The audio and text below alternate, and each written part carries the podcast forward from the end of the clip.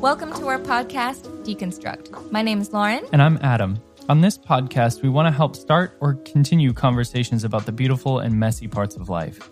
Although we both had a conservative upbringing, we've since grown out of a lot of our traditional ways of thinking. We're learning to deconstruct the religious lenses we once saw the world through, breaking down topics like purity culture, racism, and the patriarchy, while demystifying things like feminism, equality, and love. Stepping away from our evangelical church background, all the while leaning into God and moving forward in our faith. We'd love to hear your story. You can find us on Instagram at deconstruct.pod. Now, onto the episode.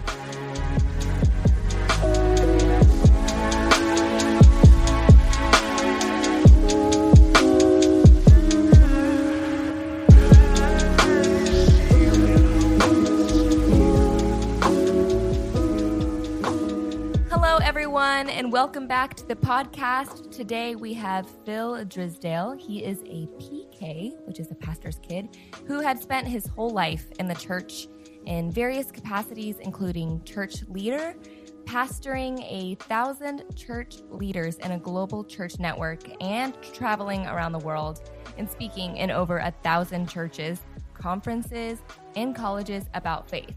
Now, over the last eight years, he's helped thousands of people around the world who are deconstructing their faith. He conducts research into the deconstruction community he helps people find others in their local area and creates a digital space to connect. He's also the host of a twice a week show where he talks with people who have deconstructed their faith. Phil, welcome to the podcast. Thanks for having me. well, we are just honored to speak with you. Um, actually, I think a couple people had messaged us and was like, "You've got to have Phil on your podcast." I was like, "All right, let's do it." I guess it's just meant to be. That's awesome. My groupies are uh, making their uh, monies. yes, you're like little by little, just slip into people's DMs. That's awesome. Well, you know, hearing at least even just in your bio, um, mm. you were once quite busy as a uh, non-deconstructed Christian, um, and so of course, being the deconstruct podcast and you doing your research on deconstruction um, we love to hear people's stories. And I know you just spoke about your story on your 100th episode of your podcast, which congrats. Right. That's amazing. Thank you. Yeah. It's amazing for me to do anything that long. So uh, it's quite an achievement for me.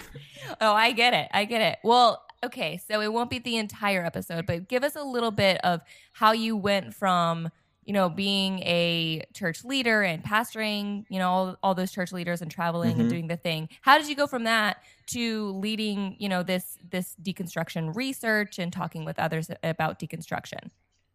Um, it's a great question. I mean, yeah, my, my podcast is about three hours long, so I'll give you the the, the kind of three minute summary. Or, but um, honestly, like, um, it kind of just happened and and this is what i find when i you know you'll probably found this as well that, that most people don't choose to deconstruct it just kind of happens. Yeah. Um, and in the same way i think a lot of people don't end up being in leadership in churches. They don't uh, end up doing these things um, out of a, a, desire that they've always had. I mean, maybe some, but I think a lot of people, it just kind of happens, you know?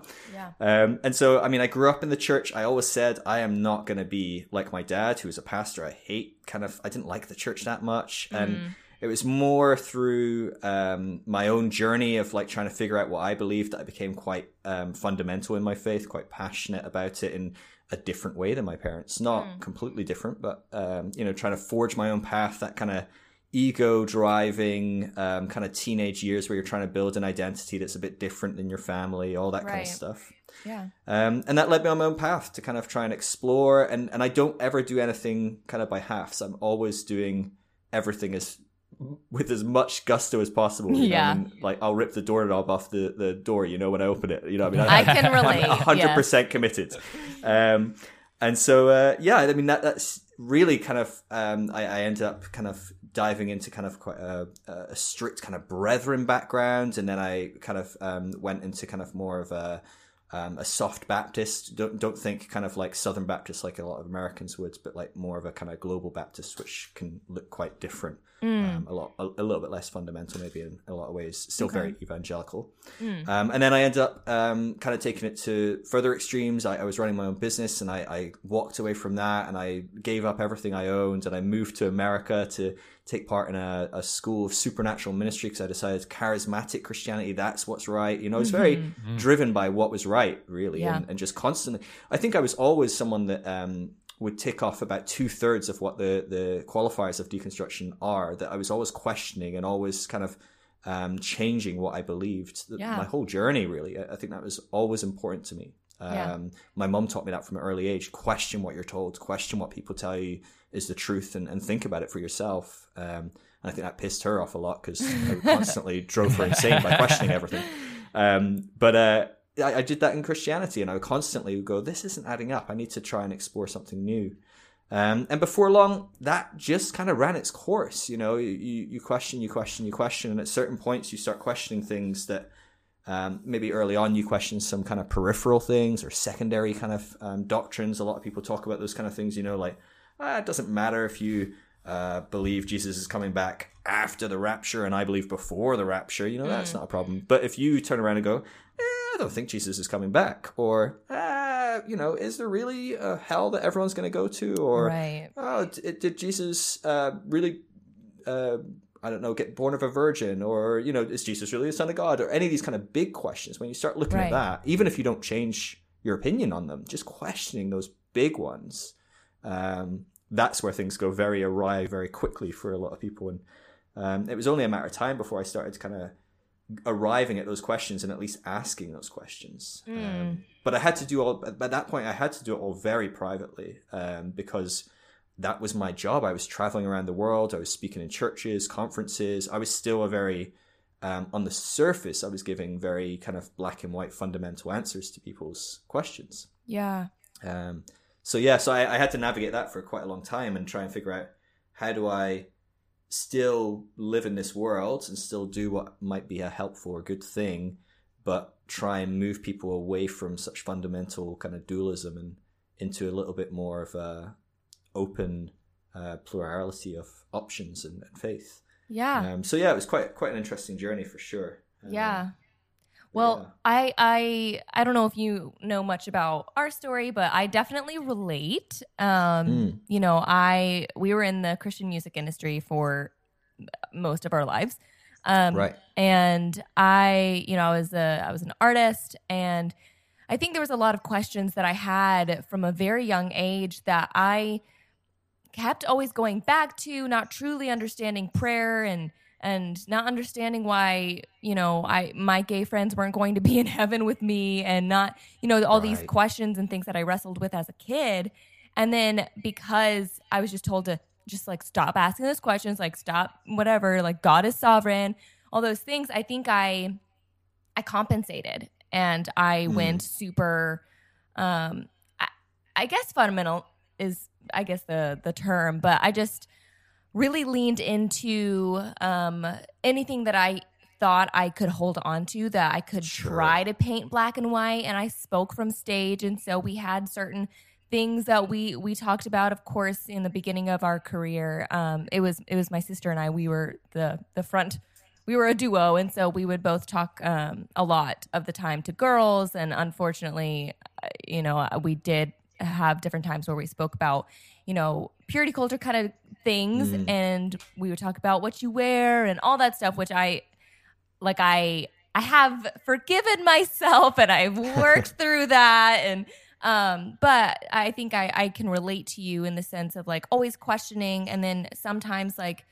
in my questions eh, not that you you use the word compensate but for me it's like what i would do i kind of compensated for my own like not understanding fully and not being able to Yeah. like grapple with the unknown and the things that I was told were wrong to to question.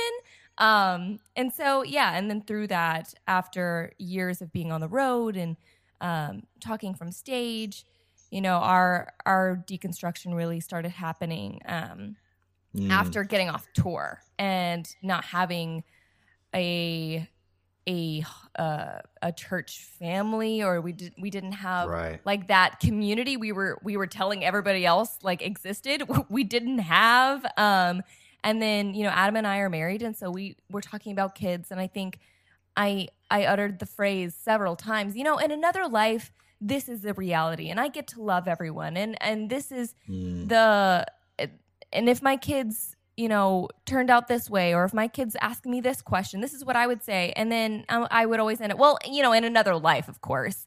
And i Mm. think that was the thing that i was like why? Why why in another life? Why why can't it be this one? And so of course i went back to those original questions that i had when i was a kid and did a lot of research and that's you know podcasts existed and youtube existed and so i was surrounded by a lot of other people who were you know digging up a lot of truth and therefore our deconstruction kind of started taking place but anyway yeah i just want to say like I, I definitely relate to that and just like honing in on those questions and those being so important Yeah, absolutely. And, and uh, to be honest, you, it was in my travel. Um, I mean, you guys were on the road as well, and a lot was, it was CCM you were involved with, yeah. yeah Yeah, yeah. So you guys are on the road and you're doing a lot of things, but I'm sure you met so many people Yeah. in that experience. And I don't know about you, but for me, one of the experiences I found is like people trust um, guest speakers, Yeah. uh, guest whatever, um, a lot more than people closer to them because there's less consequence of being found out in a sense. Yeah. Um, and so there's a there's a, a a level of anonymity when they come up to you at the end of a service uh, after a message, or you maybe say, "Hey, I'll pray for people at the end," and um, and like eighty percent of the people that come up to you don't want prayer; they just want to go, "Hey, like." What do you think about this? Or I'm not sure I think about this. And or you go back and you stay in people's homes or you talk to pastors over Yeah. the lunch table or whatever and they're like, Yeah, I don't really believe in this, but I kinda have to teach it. Otherwise I don't get to, you know, show up every Sunday. Um and and th- it was in that process of traveling and speaking that I realized, God, there is like um, uh, I, I use the word uh, epidemic. I don't mean it in a negative sense. And obviously, it's probably a poor, uh, poor reading of the room to use that word. Um, but like this huge, huge um, thing influencing the church and, and going on within the church, where people do have huge questions, and these are the big questions. They're not these secondary questions. These are primary questions about their faith um, that would leave them in huge trouble if they'd asked their pastor Yeah. or maybe even confided in their partner or, you know, I mean, it could be really huge. But they see someone that shows up that, you know, is maybe like open and maybe shares slightly openly that gives them a hope that maybe they could ask a question and they jump at it. People left, right, and center are going, Hey, I don't believe that either. Like, what do you think? You know? Um, and, it, and it just goes to show us this huge movement um, going on. As you know, I mean, you guys have been doing this and talking to people for a while and, and, and processing this. Like, this is a huge movement. Uh, it's the largest spiritual movement in the West. Oh yeah. Um, and, and the fastest growing, uh, sorry, not the largest, but the fastest growing spiritual movement in the West by a long shot. Um, and so it's, it's, it's phenomenal. I mean, there's almost 3,000 people a day leaving the American church Wow. for good. That's Uh, it's about 2,700. Um, and that's actually an old statistic. That's uh, 2015, but it's the most recent statistic Oh, we have on that. Wow. Um, and and it's been accelerating since you know God the the 80s, and so I'd imagine that is still accelerating. Uh, I think Pew Research will be putting out new data on that this year, actually, if not the next. Um, but yeah, so you're looking at at least a million people. Some estimate as much as three million every year leave the American church for good. Um, and what's fascinating about that is 78, 79% of them still profess to have some form of spirituality or faith. Mm. Yeah. So, you know, this isn't people done with God, Jesus, etc. Now, some of that spirituality and faith could be done with God and Jesus, certainly in the package they've been given. But, um, you know, I I think a lot of people are still very open to these um, conversations and this um, exploring that spirituality. And I think that's the interesting component of the deconstruction movement is it it isn't as black and white as it was when this movement hit its peak in Yeah. Europe. You know, Europe had a deconstruction movement in the 80s, really, 70s and 80s. That's when Europe became largely atheist, um, which which it had been largely a Christian continent. Mm. Um, and it was the same thing, but the difference was, right, you guys start deconstructing. What do you do? You crack open Google, you open up Facebook and you search, right? Yeah. And you suddenly go, holy crap, there's tons of people doing this. And you process and you talk. And because there's space for that conversation, you can actually find wiggle room. You can Google, Mm. like, oh, is there a type of Christianity that doesn't believe in eternal conscious torment of hell? Oh, there is. Oh, maybe I'm still a Christian then. Mm. Yeah. But Yeah. back in the 80s, people were doing this uh, in Europe, and their option was okay, I'm now an agnostic or an atheist.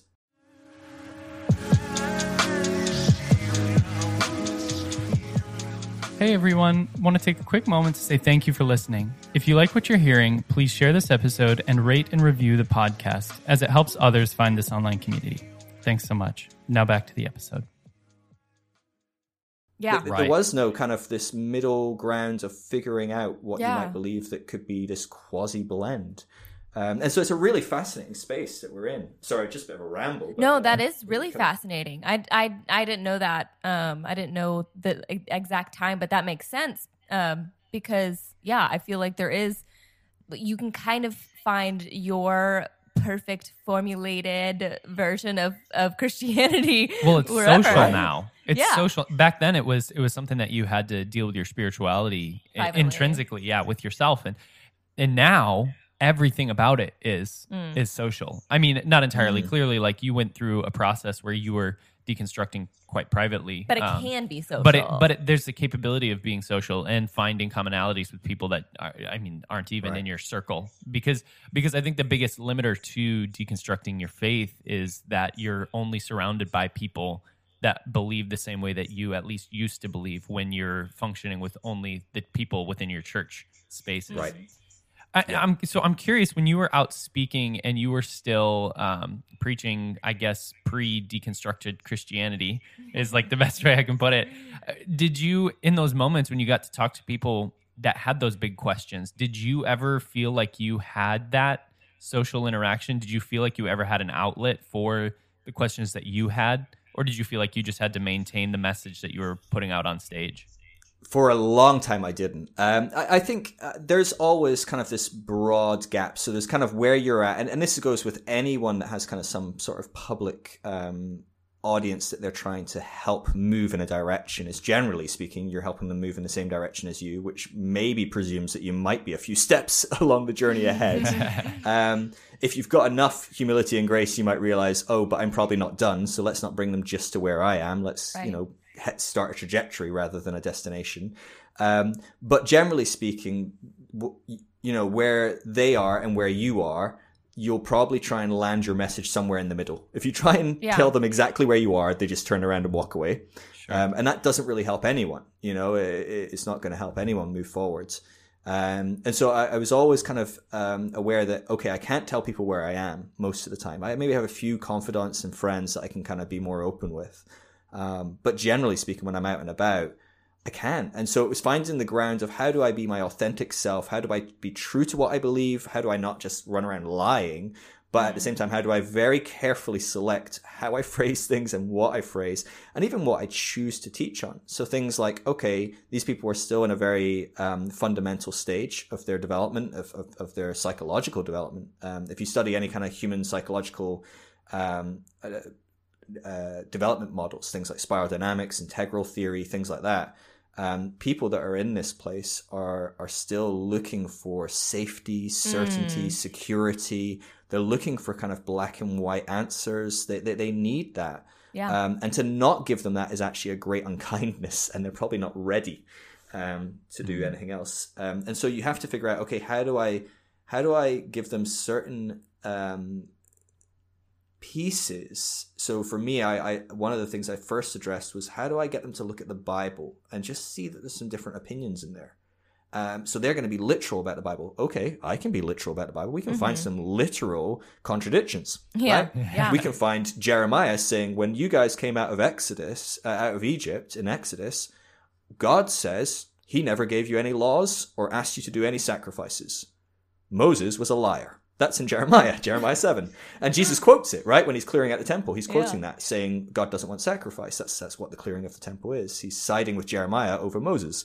Um, but just kind of start touching, that's probably an extreme example. I wouldn't, I wouldn't start with that. I'd probably do a, would weekend series and end on that, uh, with most, uh, uh, kind of evangelicals. But, but looking at that, going, oh, what do you think about the fact that God said an eye for an eye? And then God came back and says, Well, you've heard people say an eye for an eye, like me earlier. Yeah. But now I'm saying maybe turn the cheek, you know, and and getting people to see, oh, there's there's different ways to engage with this scripture. If I can start doing that, well, maybe when I come back three years from now, we can talk about homosexuality. Mm. Maybe Yeah. in ten years we can talk about, you know, what is it to be divine, or you know, uh, just kind of helping see that change doesn't happen overnight. Yeah. I'm not perfect anyway. I'm not right. So getting them to believe like me isn't the goal. If that's the goal, you're doomed to failure anyway. Mm-hmm. Um, but realizing, oh, I could help people move in a positive way. I think that for me was how I tried to present myself. And, and in that way, I could be authentic. I could be honest. I didn't feel like I was disingenuous. But it was hard work. It was mentally grueling. It was very isolating and lonely at times. Mm. Yeah. Um, I wouldn't recommend it for most people. And at a certain point, I got to the point where my audience and the people that were following me online and different things, I had come to a place where I felt I was able to kind of rip the band-aid off and go, okay, guys, here's where I'm at, and we're Mm. not going in, uh, you know, we're all moving in this direction, but it's going to look very different for everyone, and Yeah. here's where we're at. And that was probably about five, six years ago. I was probably very open about that. Mm. Yeah. Um, Well, so, it, yeah. and it seems like it seems like your style of not preaching or pastoring, but your style of exposing your faith and beliefs and journey to the world has kind of taken a turn and and looked outward. Um, like Mm. obviously, recently with your hundredth episode was you had mentioned that it was one of the first times you've really talked in depth about your own deconstruction journey. And so I'm curious, did it was that out of result of the experience that you had in your transition from pastoring and, and traveling around while deconstructing privately? Um, per- perhaps somewhat. I, I think largely one of the things that I think you know people like ourselves we have to be very cautious. Um, so um, generally speaking, people that deconstruct, if you look at um, again, I'm going to bring up I- this. Is my, I, I just love um, uh, frames of psychological development and models of them because they're so helpful and they're so um, grounded in academic uh, proving. There's there's no question that people evolve psychologically in a certain trajectory. You know, there's hundreds of models and they all kind of follow the same trajectory. Um, but one of the things that people do is when they come out of that stage that's looking for safety, certainty, security, that's the stage where they start to sacrifice, uh, where, where they have been sacrificing their own autonomy for the group. And they look to an authority to give them that safety, certainty, and security. Yeah. The next stage starts to see that actually I'm giving up a lot here for security, and I need to actually maybe value myself more. Maybe I could be my authority. Maybe I have a bit of autonomy. Maybe I can become something great and not just, you know, sacrifice my own desires and, and wants for the group. Um, and it, it doesn't hate the group. It doesn't, you know, reject the group, but it, but it just starts to go, what about me? Um, and it starts to go, there's something more than just feeling safe and secure. So that's kind of the transition that most people that start to deconstruct, they're going through that stage of psychological development. Um, for people that are familiar with spiral dynamics, this is kind of um, stage blue to uh, orange. Most people would um, label them in colors. Mm. Um, but what we have to be careful of is generally speaking, people aren't just one color or not, one way of thinking or not. We, we, that takes a long time to traverse that kind of journey between one way of thinking and another. Mm-hmm. And so, as people start to deconstruct, as people start going, I, you know, I could ask these questions. Who who says my pastor is the, the be all and end, end all of like knowing about God and knowing about the Bible? I could figure this out. And so Right. you start googling, you start researching. One of the things that's going on is you still have this huge need for safety, security, and certainty undergirding it all. This is why people feel so much fear and stress and, and anxiety as they deconstruct. Um, and one of the dangers is that people like yourselves or me or any of other people that are offering um, uh, to be a space where this conversation can happen and to maybe be a voice in in helping people go through this process, we can inadvertently become that new authority figure that makes them feel safe, certain, and secure. And in a sense, we actually dictate what their deconstruction should look like. Yeah. Um, and actually, we hinder their deconstruction by giving them more black and white rather than leaving the space open. And so, actually, the main reason I don't talk about my journey is because my journey doesn't matter. Mm. Your journey matters because your journey isn't going to be like the next person I talk to, and it's Yeah. not going to be like the next person I talk to. Now, we'll all have a, a similar theme here. We all will go through the, the three markers of deconstruction. Um, so there's there's you know specific markers that have to be kind of ticked off for someone to deconstruct. Um, and so we'll, we'll go through these those three markers for sure.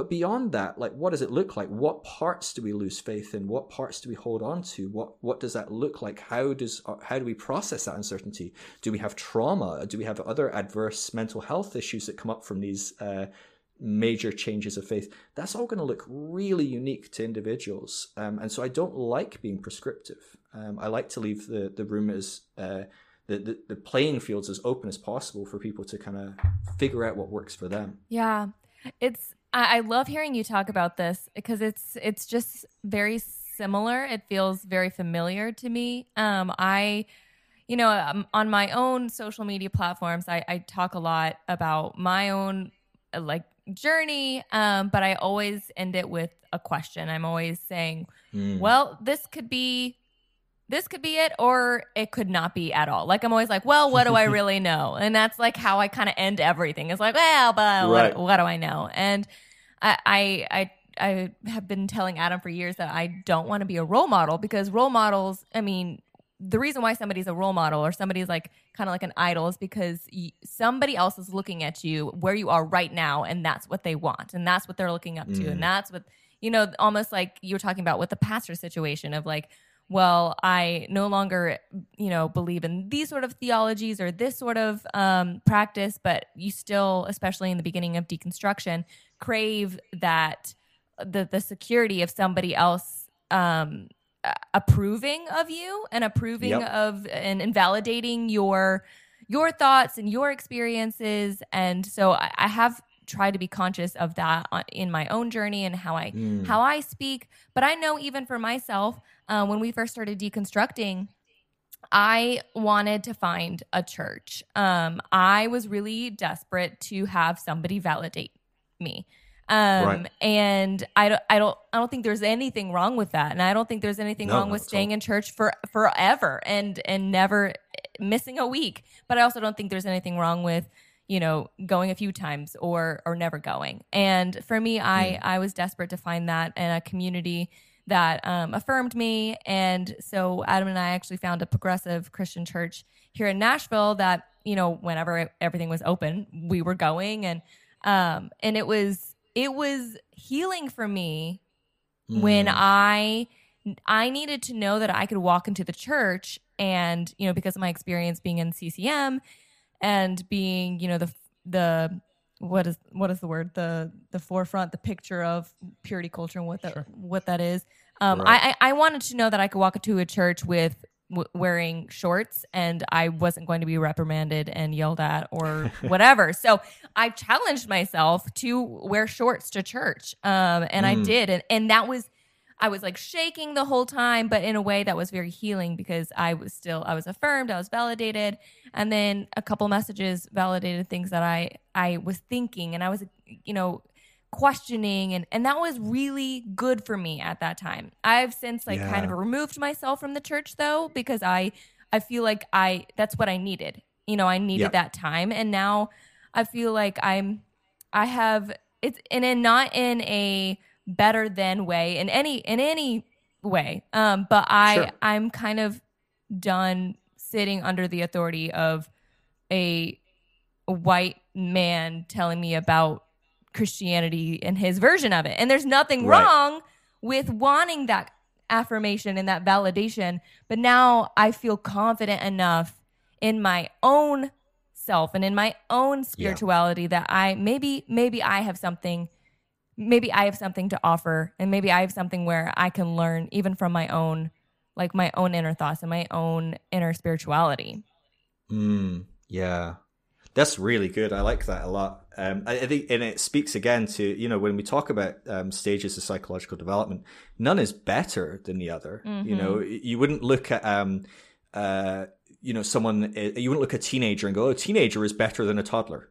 Like, right. What does that mean? You know? yeah. Um, it, it's just that a teenager is a toddler grown up. Yeah. Um, so a teenager might be better at maths or something, you know. Um, yeah. But a toddler's probably better at having fun. Let's be honest. Um, and so, um, these different stages aren't better than they just they incorporate what was and they move on and add to it um, in the same way that you know you might look at something like the progressive church it might be something like going from elementary school to high school now elementary school isn't wrong and it's not bad and it's not inferior to high school it's just a stage before high school and yeah. it's really important. If you go straight to high school, you're kind of fucked, right? Yeah. like you're not going to get very far. Right. Um, and so that's good. But also, in the same token, high school, not for everyone. You know, yeah. there might be some people that are still, you know, hanging around like towards the later grades at, you know, 38, but most people are done by, you know, 17, 18 years old, you're kind of done. Um, and you need to look for what's going to help you next. Where do you want to go next? What's going to feed you and, and, and develop you? And I think in a lot of ways, um, the progressive church, it, it is a landing pad for some people. Some people end up in the progressive church and don't move on. And I think that's great and it's wonderful. It, you know, I, I, that, I'm not uh, I'm not saying that progressive church is like a school, and if you don't leave, you're you're never graduating right. or anything like that. Um, so the the analogy somewhat falls down there. Don't don't get too caught up on that. Um, but I do think you know for a lot of people it is that it's a oh I, have got new lessons to learn. I need to build on this this stuff that I've learned in prior stages, but when you get to a certain point, you go, you know what? This is a lot for a lot of people. This isn't teaching me anything anymore, or it's not feeding me in the same way, or it's not supporting me in the same ways that I need to be supported. Um, and so people do move on. But I mean, thirty-two percent of deconstructing Christians attend church weekly, at least weekly. Mm. So some a lot more. Um, but generally speaking, as deconstruction develops, um, they are seven times more likely to stop attending mm. um, towards the later stages of deconstruction. So, for a huge portion of people, um, when you look at very late stage deconstruction, um, only sort of like 10 to 15% of them attend church weekly. Yeah. Um, and what's fascinating about that is it's actually about two to one male to female. So men are twice as likely to be attending church at least once a week compared to females. Well, do you so, think that's yeah. partly due to to leadership and just like um, representation? I mean, I can speak uh, from my personal experience in talking with you know thousands of women about this process, but I mean, we we don't have hard data on it yet. That's mm-hmm. something we're going to be looking at in the next year or two.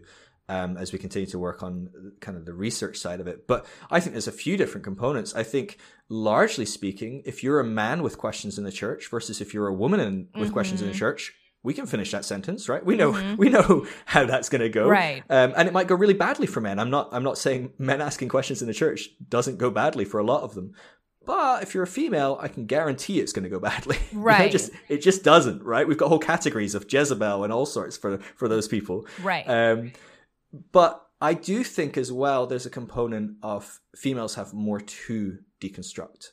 Mm-hmm. Um, the, the, the system of Christianity and, and, the church is a very patriarchal system.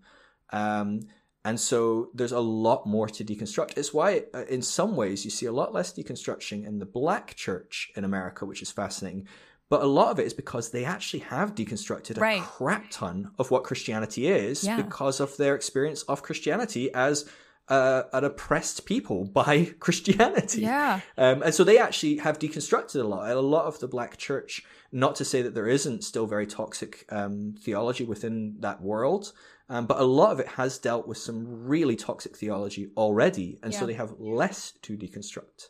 Um, so yeah, I mean, there's, and there's a whole host of different stuff we could talk about with race as well. But like, um, yeah, I do think for females, I think a large part of it will show as we kind of look into the data it's going to be about how much they have to deconstruct. It's yeah. just so much more oppression there for them. Yeah. Um, than men. Yeah. Yeah. I I'm, I would tend to agree.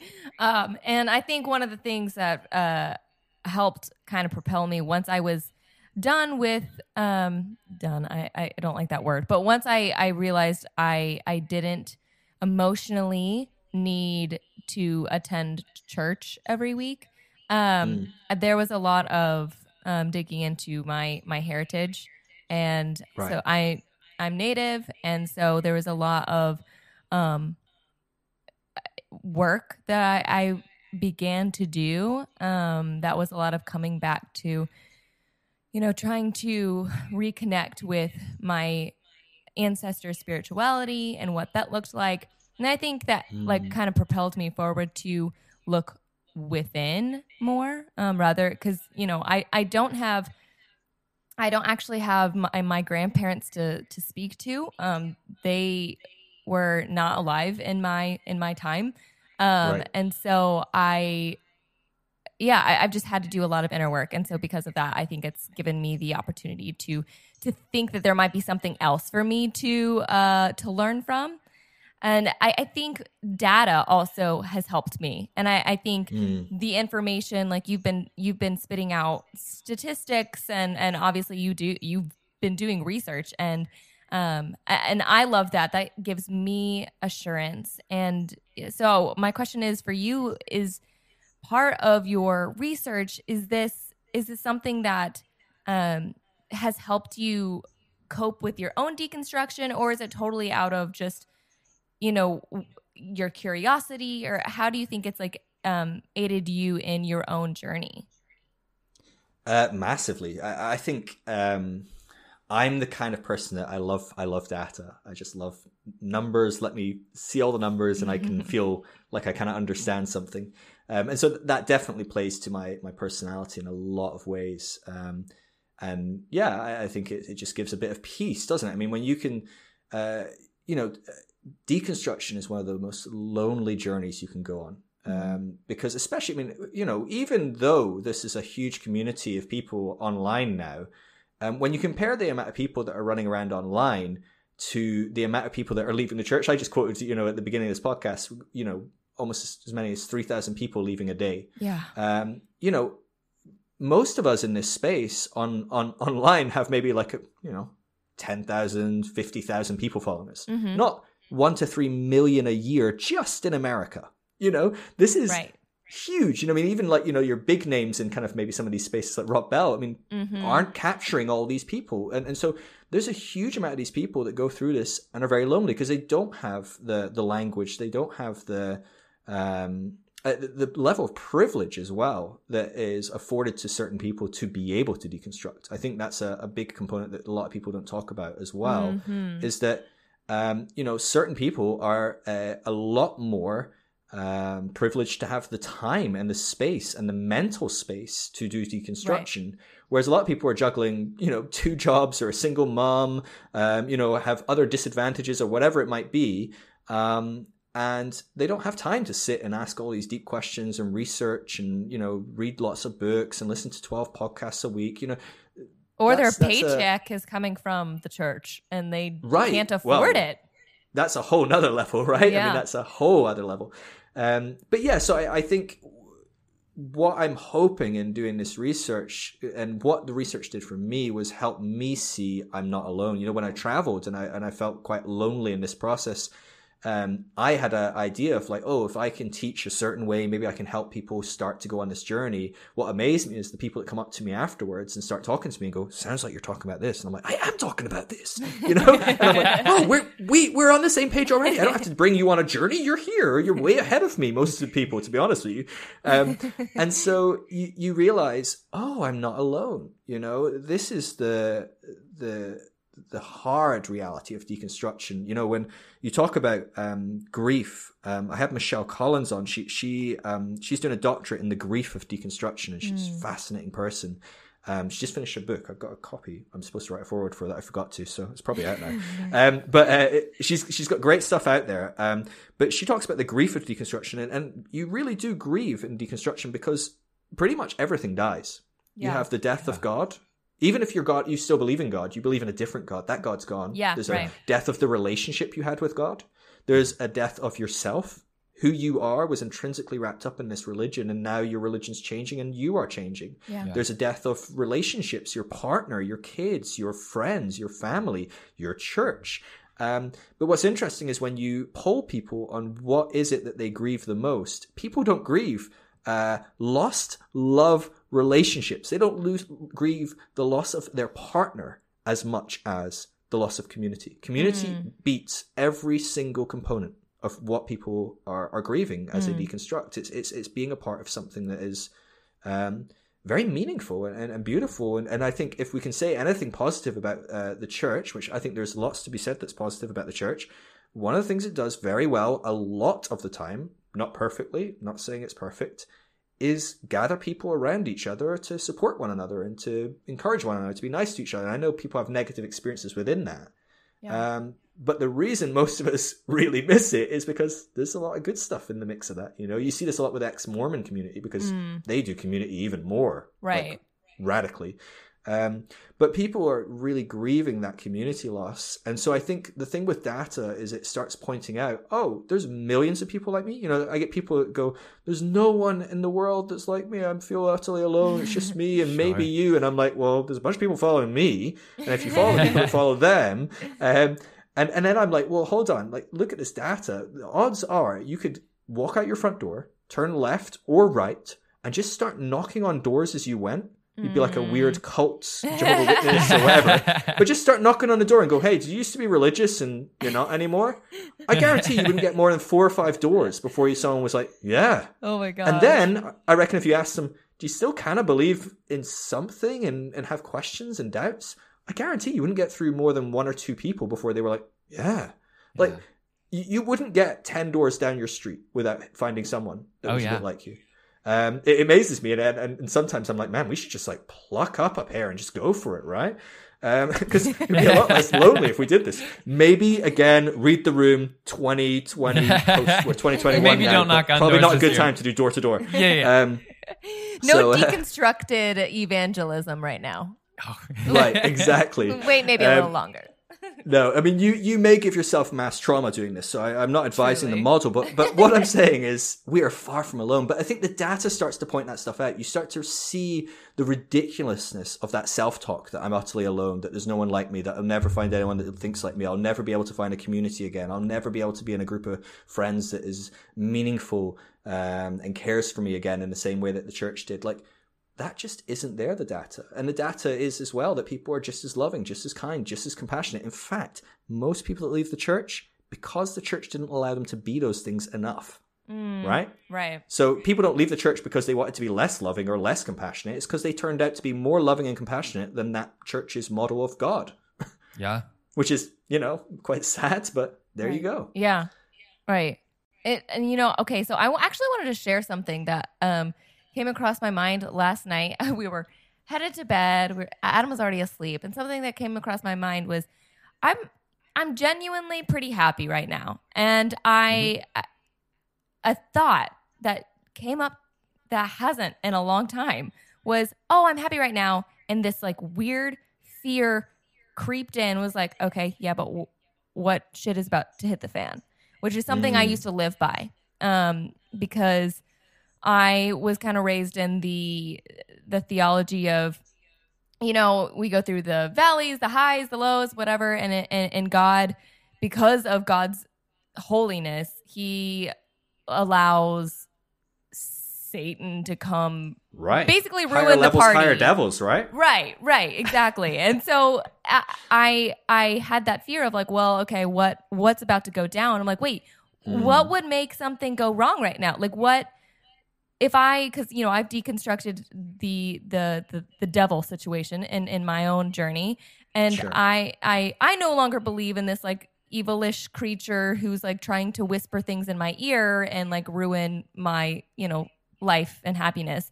So Right. what was I really afraid of? And I think it just was going back to like that was just a um a routine um mentality that I grew up with. And I just I I I kind of sat with that for a moment and reminded myself that I'm safe and that there isn't this devilish little creature who's trying to ruin my life.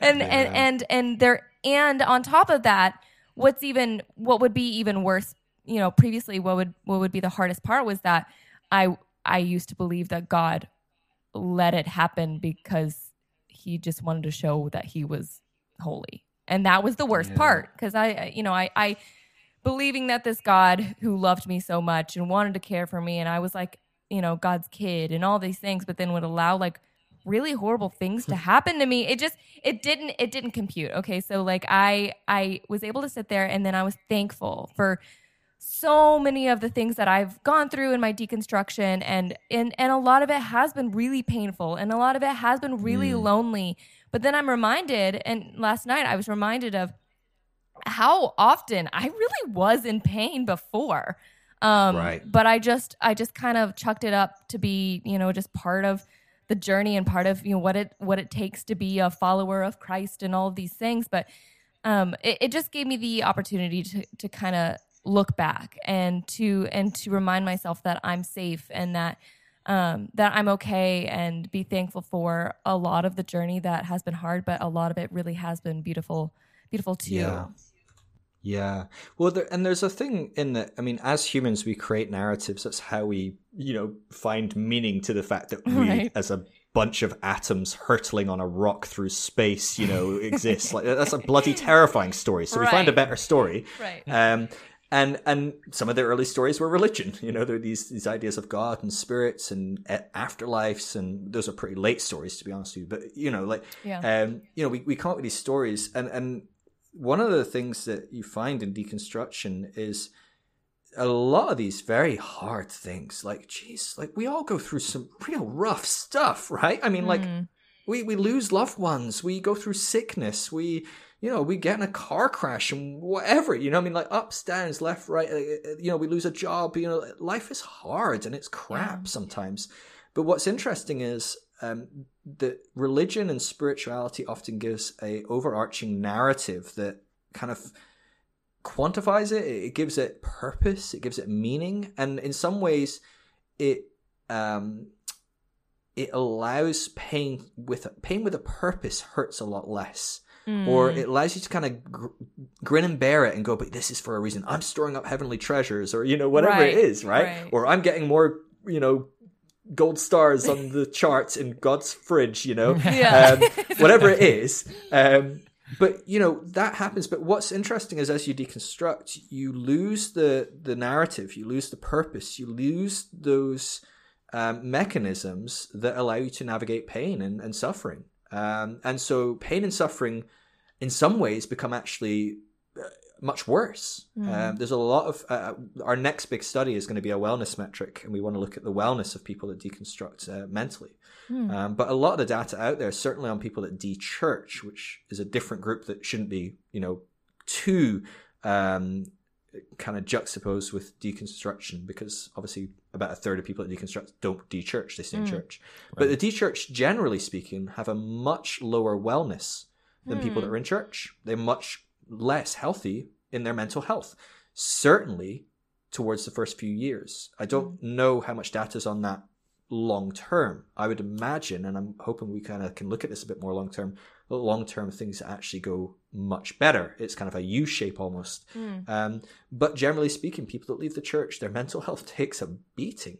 Um, and it's because they don't have these kind of stories that allow them to process this stuff. And, and, and, and I don't think necessarily those stories are unhealthy. Um, they just are what they are. Right. You know, at the end of the day, after we deconstruct and we create our news stories, it's not much to say that's more true. I mean, even the most true thing that we're a bunch of atoms that gain sentience, and you know, the gut bacteria in our gut is basically pulling the strings. You know that Right. we're some slave to gut bacteria is really like about as true as it gets.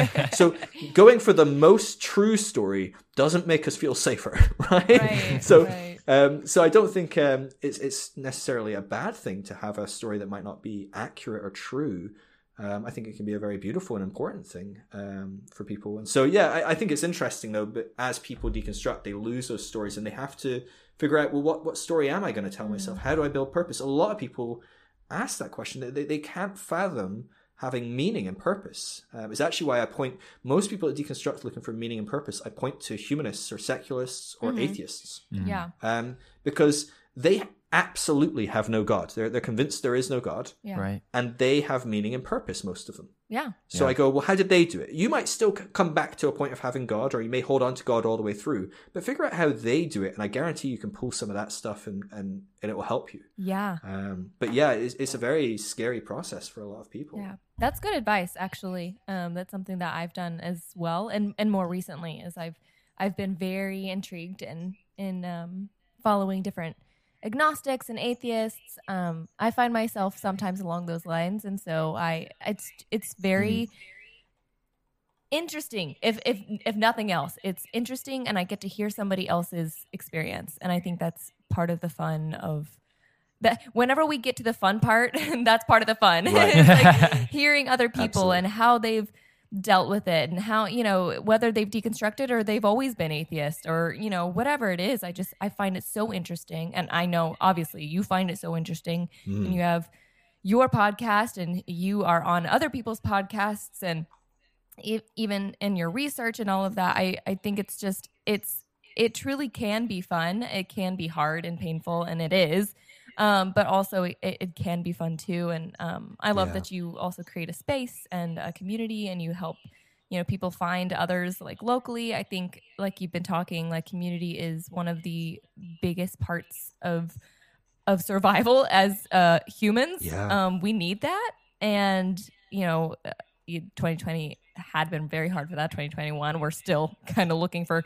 for that Right. those kind of spaces and how to The deal. poor people that deconstructed in 2020. Right, Uh, I know, I I know. know. We actually had our, I think one of our recent episodes. You know, I think we talked on that a little bit. How their feelings of loneliness is like tripled because next level. they Yeah. almost feel like they they did it to themselves like they're lonely in their house because they deconstructed i'm like no no we're also in a pandemic um remind yourself that Just just because churches are meeting in a pandemic doesn't mean that it's your fault that you're not part of the church Right. meeting that's meeting in Right. a pandemic. yeah right so uh, you know and so i'm really appreciative of, of your work um Mm. and and so lastly I I would love for you to give yourself a little shout out and where people can find you Sure. Um, well, I mean, on that note, uh, one of the best places people can go to is the deconstructionnetwork.com. Mm. Um, so that's a, a completely free resource that um, it, it's not much. There's not much to it. You you sign up, you get your name, and you put in your city and state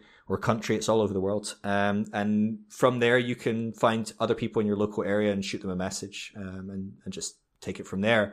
Um, but there's about two and a half thousand people on there now. Um, it's still early days, but Yeah. it's growing fairly rapidly. And, and it's my first recommendation to most people because that loneliness component and just having someone else in a local vicinity, there's, there's so much online stuff that's fantastic, but there's not much that compares to going for a beer with a friend or laughing over a cup of coffee or Yeah. crying over a meal or whatever emotion you choose to do. But having someone there, um, it, it makes a big difference. And obviously, it's a, probably a terrible time to do it. It's, again, pandemic. But you know, once you've got your vaccine or whatever, you know, go hook up with some people on the deconstruction network. right Um, but yeah, that would be a good place to go. It's also where we're doing our research. If you want to be involved in our research, um, that would be amazing. Um, we're really looking for as many people from as broad a, a background as possible because we want to obviously get some great data on, on, on this group and kind of change the narrative about what deconstruction is and who deconstructing Christians are. Because obviously the mar- narrative around that is largely led by white male pastors of evangelical churches. Um, Right. And it's, it's basically bullshit, right? I mean, Right. So they don't know what they're talking about. Most of us don't know what we're talking about. So, Exactly. you know, we can't expect them to. Um, so that's a great place to go. Um, uh, largely, I'm active on Instagram. That's where you want to connect with me. Is just Phil Drysdale on Instagram. I, I chat with people all day, every day. I, I put four or five hours in a day, kind of connecting with people, helping them on their journey.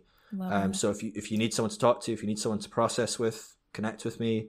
Um, all my resources are available through that. The, the I've got a, a YouTube channel, I've got videos, I've got um, podcasts, all that different stuff. Um, podcast is just the Phil Drysdale show, um, and that's kind of long form, kind of one and a half to three hour podcasts where we kind of talk about people's journeys, faith, deconstruction, and then we have people on that are kind of experts in different fields talking about stuff like that as well.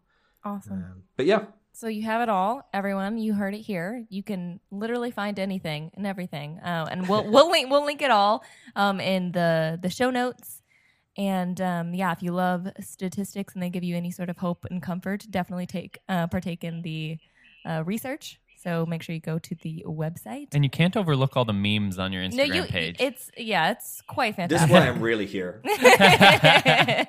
the memes they truly bring life um, amongst you know all this craziness so well phil um, thank you so much for being on the podcast today this was just truly a breath of fresh air to speak with you and uh, hear your story and we appreciate you saying yes Oh, well, thank you so much. Thank you for what you're doing in this space. Like, we, we need as many people in this space, creating space, having great conversations, helping people realize they're not alone, um, helping s- people see kind of there is hope. There is maybe that fun at the end of the tunnel, um, Mhm. or maybe somewhere along the tunnel. Hopefully. Yeah.